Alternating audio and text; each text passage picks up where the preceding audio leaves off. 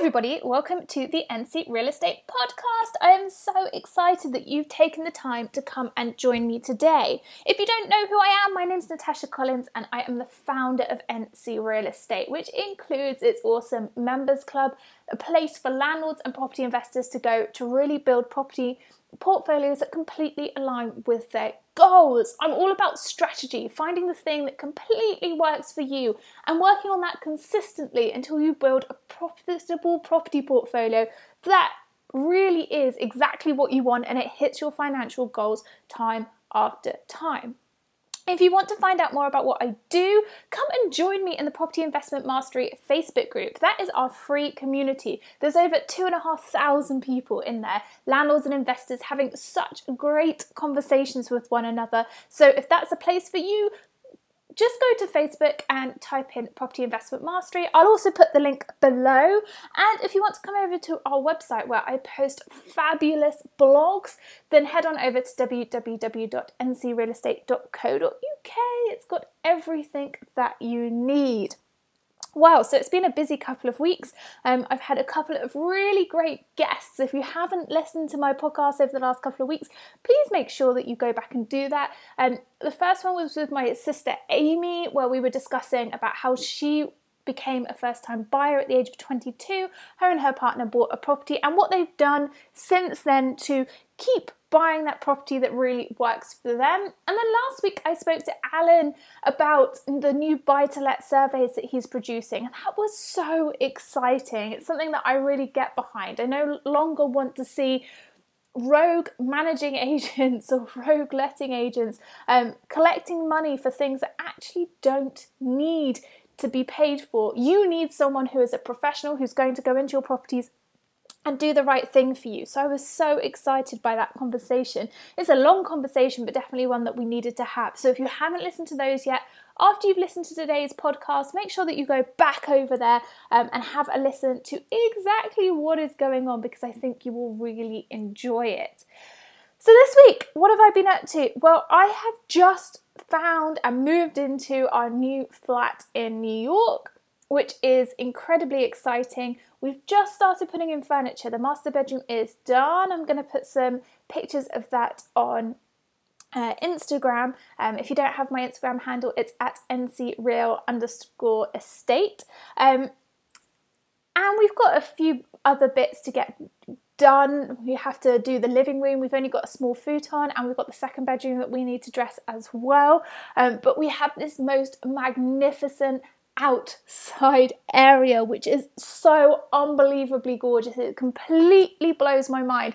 You can just see over Manhattan. So at the moment, as I'm looking out my window, I can see the Freedom Tower.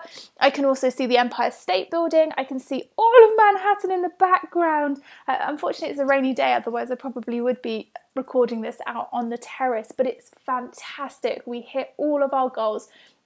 We're right next to Prospect Park. Uh, actually one of the only places in New York where I can let the dog off the lead, uh, which is crazy. I found that actually having a dog over here is one of the most difficult things. When we were living in Manhattan for the first four weeks, oh my gosh, I'd have to walk miles to get her to a dog park, which was literally the size of my mum's garden back in the UK, and that would be the only space where I could let her off the lead. So she was getting really miserable actually. So now we're out here, we've got plenty of space. The building that we're in also has a dog park on the ground floor.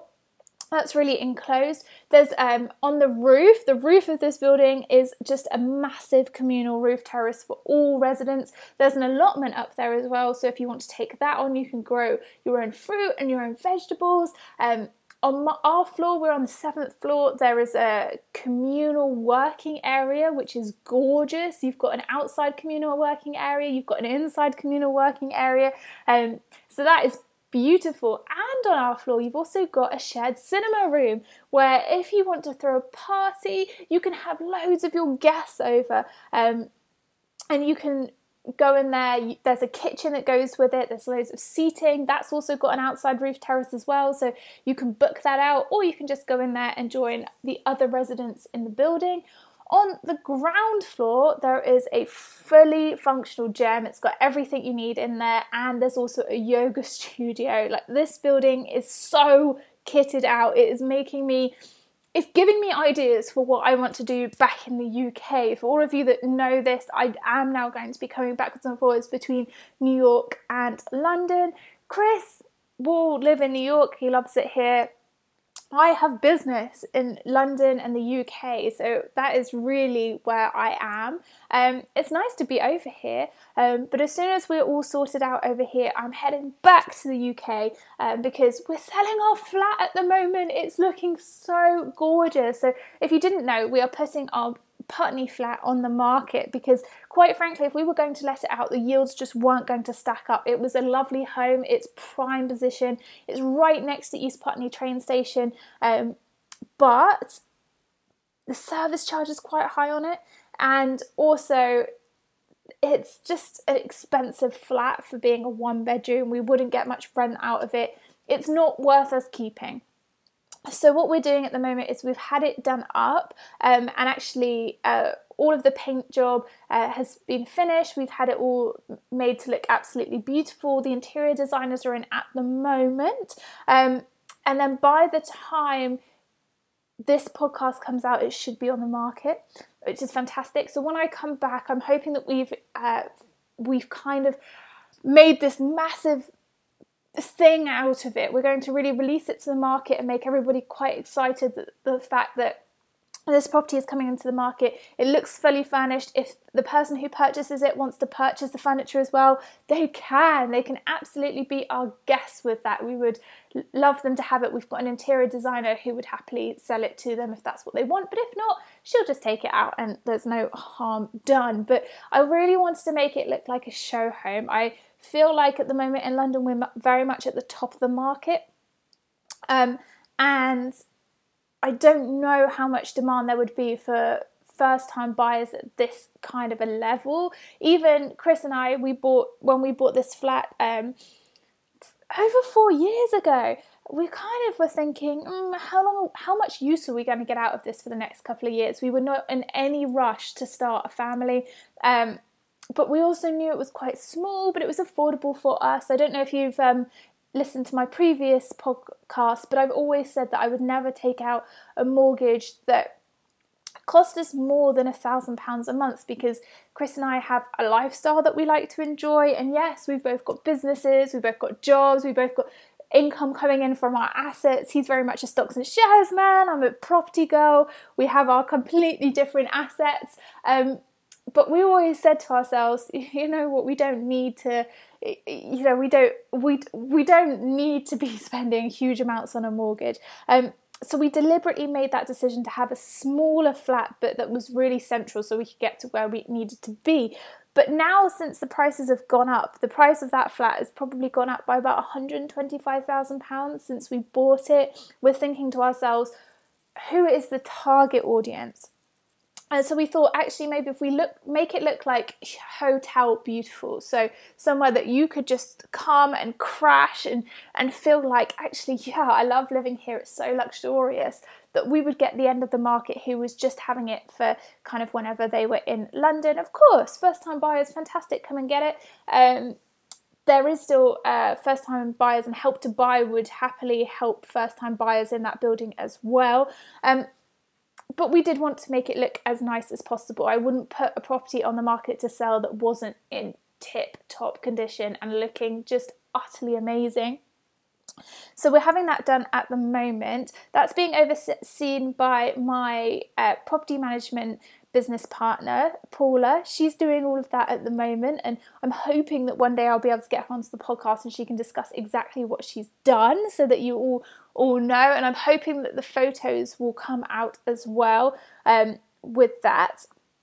So that's all really exciting. So we're hoping to get that sold fairly quickly because of the buzz around it. It's going to be looking gorgeous. And then, um, as I've said before, I'm going to come back to London. We're going to buy another place um, in and around London, probably more closer to Heathrow, so it's easier for um, when I'm coming backwards and forwards. That would be the dream, and then we're going to buy another investment property as well. So, loads going on. I've also got developments going on in London at the moment, which I need to check on. We've got development going on in Earl's Court right now. Um, so lot, lots to be doing, um, and that's really, really exciting. So, that being said, that's been what I've been up to. Let's have a look at what's going on this week. So, the first topic of conversation that I wanted to discuss with you is something that I'm being asked from all angles. And actually, I was asked to discuss this uh, by the press, and I've kind of stayed away from it purely because I think it is madness. So, we're talking about rents and how rents are becoming completely unaffordable. And apparently, the reason is because landlords keep putting the rent up and up and up and up, and slowly rents are skyrocketing, which means that uh, people who can barely afford their rents are never ever going to be able to afford to get on the housing ladder because they're never going to be able to save. Which then led to somebody asking me whether they thought that market rent was actually a good way of valuing rent or whether actually it should be below market value rent, which seems crazy to me. I don't know how you would implement this. The only thing that I could think of that you would be able to do this is if you just set a rent. You were just like, look, I will give this property to whichever tenant comes in first and tells me they can pay the flat rent of a thousand pounds per month, regardless of actually where rental values are. I know that the government are very much looking at how they can implement schemes like this, but if you ask me, I think that if you were to put advertise your rent on your property as below market rent, if that's something you want to be saying is a term now. Um, so, for example, if the market is showing that rent is a thousand pounds per calendar month, and actually you put it on the market for £750 per calendar month, chances are you would get a huge influx of tenants through the door, which would turn into a bidding war with tenants trying to get a deal on it. And that would just push the market rent back up because as a landlord, there is the business element to it. Yes, we can do so much to give our tenants safe, comfortable homes, and you would never ever want to overcharge your tenants.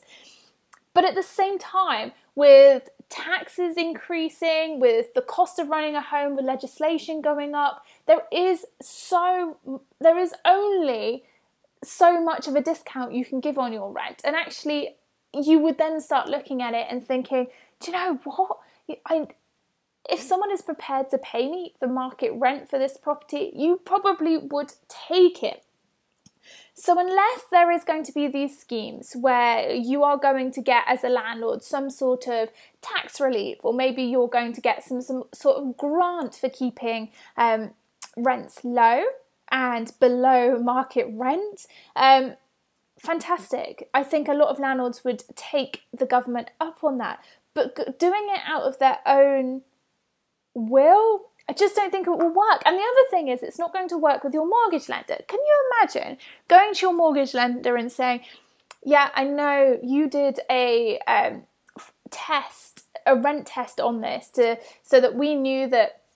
We would be getting X amount of rent in a month so I can adequately cover my mortgage. And then you went back to your lender because some lenders are now saying, show me the uh, AST that you put in place, show me the tenancy agreement. So you went back to your lender with the tenancy agreement and the rent was a lot lower than the uh, than you'd worked out when you were calculating whether the mortgage would work or not. They are going to be shocked and worried and you do not ever want your mortgage lender to be worried. Um, and so I think that there is a lot going on at the moment where, yes, there should be help, but should we be reducing our market, our rents uh, accordingly? Well, I always suggest that whenever you're putting your property on the market, 10% below where other properties are on the market for is usually a good starting place because you know that you are definitely going to get interest.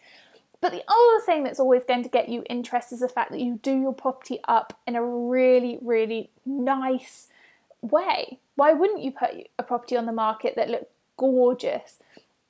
Because that's going to attract loads of interest. It's going to get really great photos. If it's light, bright, airy, of course, you're going to get some really good photos from that.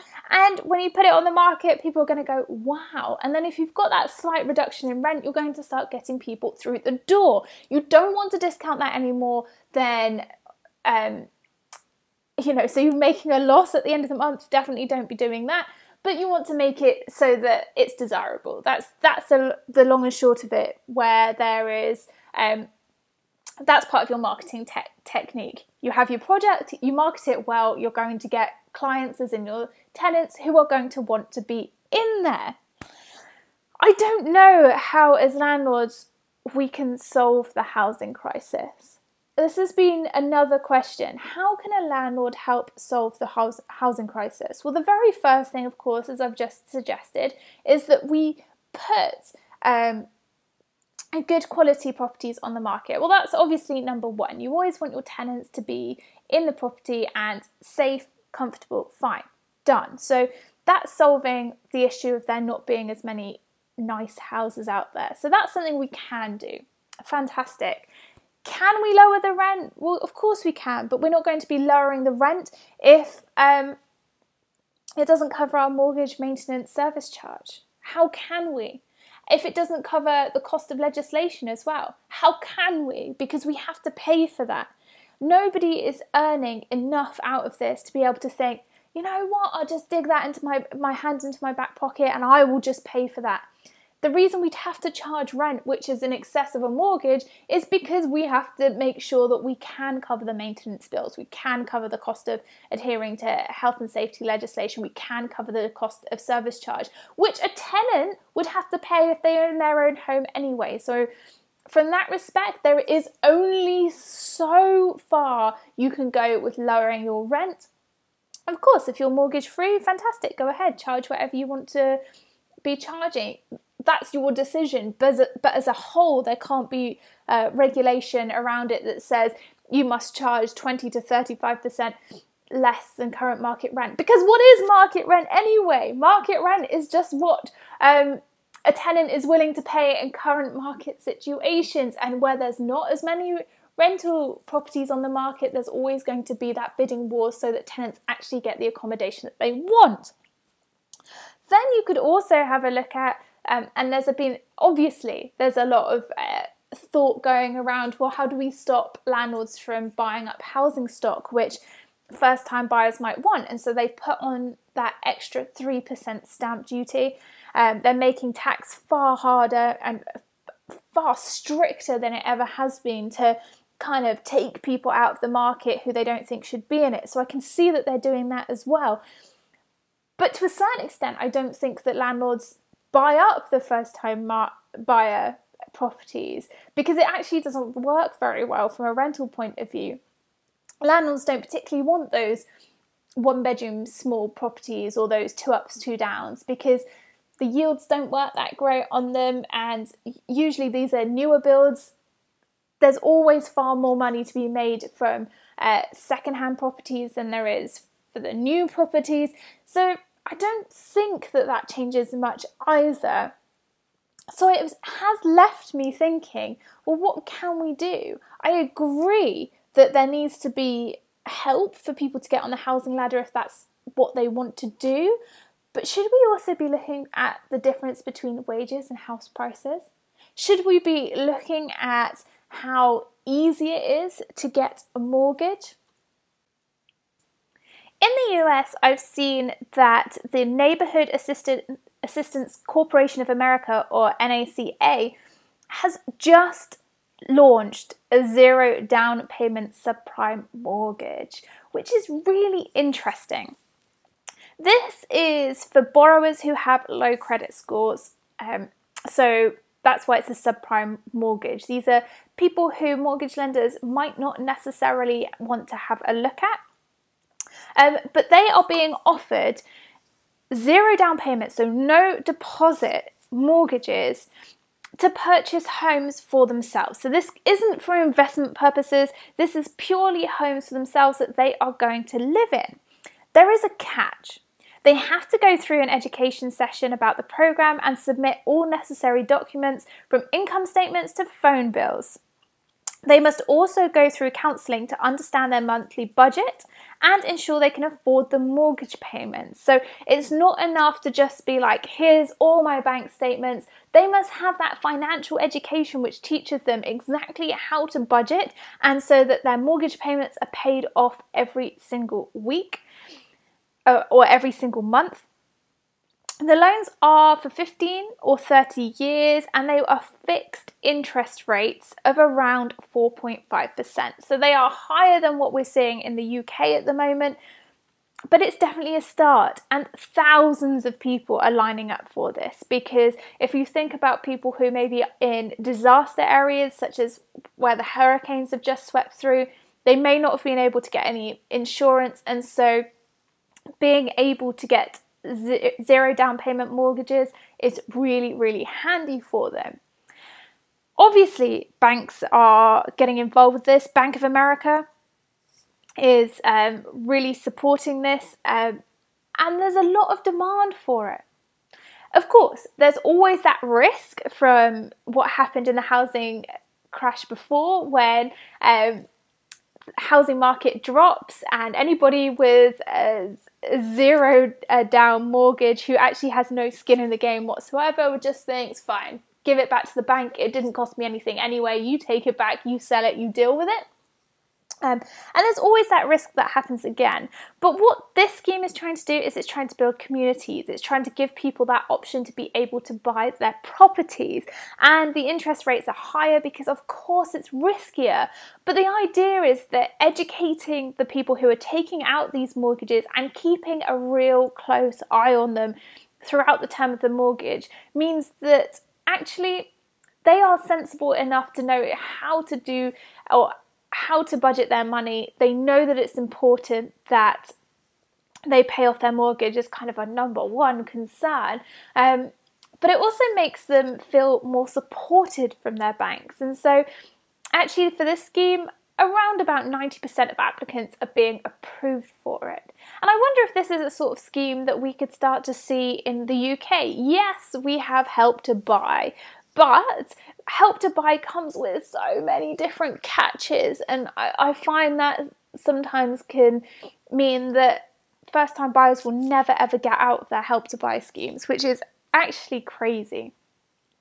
Perhaps there could be some sort of collaboration between the Ministry for Housing and mortgage lenders where they offer this type of product.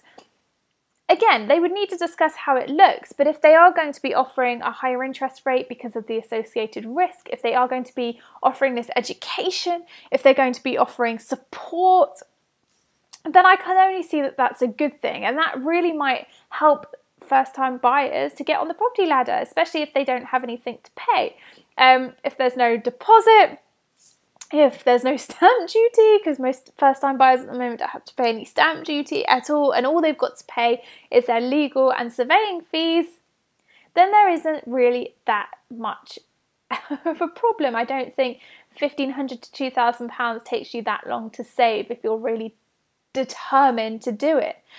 But I guess this then brings up the next point, which although you might want to um, buy that house, there might be that uh, that 100% mortgage available still doesn't necessarily mean you can afford to live where you want to if your wages don't add up. And that is one of the biggest things that is problematic at the moment. If you're not getting paid enough to buy a house, you can't buy a house. It is as simple as that. No matter what you say to landlords, no matter what you say to investors, no matter what you say to other players in the market, if the wages aren't right, then you're not going to be able to buy a house. And I am not uh, an expert in wages, but what I do know is that there needs to be a bigger push on affordable education to make sure that people can um, get into the jobs where they need to have that um, higher education standard. There needs to be a bigger push on also openness about how much you get paid within your careers and there should be career advice available for all so that if you think, actually, you know what, I want to buy that house that's worth £200,000, but I need to be earning £35,000 per annum, how do I get a job that does that? And that's what the education is needed. I think that will be a real big thing for the housing crisis. Of course, those of us who are already on the housing ladder, we've had to go through our own education and we work hard for the money. I, I find it really, really frustrating when people say to me, But Natasha, it was easy for you. You got X, Y, and Z. It's never been easy but I just figure out a way of doing it. And I'm sure for everybody else who's managed to buy these properties, they've done the same. There is no point blaming things on baby boomers or the generation before us who apparently seem to be buying property at cheaper prices. There is always a way because there is a market for these things. The market wouldn't be where it is if there wasn't demand for properties at those prices. And that is the thing that we need to think about. So, how can we get the education in order to allow us to be able to plan going forward for how we're going to buy the properties that we want. And I think that that is going to be what solves the housing crisis because you can blame as many people as you like, but ultimately, if you don't take the action, you aren't going to be able to buy that property. So those are those are my thoughts around it, and it's it, that's all come from being asked, do I think that we should be offering below market rents? Well, I mean, it could be a good idea if you do set it uh, at a flat rate, um, but the government's going to have to help at some point. Or the government, if they think that that's possible, go and buy more houses and offer that, that sort of um, really good com- uh, standard accommodation at those rents. And if you can do it, fantastic, you lead the way and we will follow you. Um, but it obviously, obviously has to be affordable for everybody. So I hope you've enjoyed this podcast and it's really the start of a conversation. I would love to hear from you now. What do you think about this? Have you got any ideas for how you think the housing crisis could be solved? Um, and whether you actually think that landlords are anything to do with it whatsoever, or do you actually think that property investors are simply just you know, we're allowed to buy property, it's fine. I'm on that side of the fence, but I want to hear what you think. So come on over to the Property Investment Mastery Facebook group and have that conversation with me.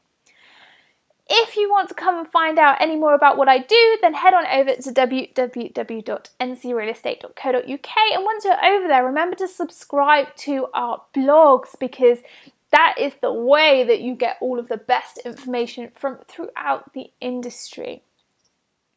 And if you've loved this podcast, don't forget to hit like and subscribe on whatever platform you get your podcast from. Thank you so much for listening with me this week. I cannot wait to catch up with you again soon.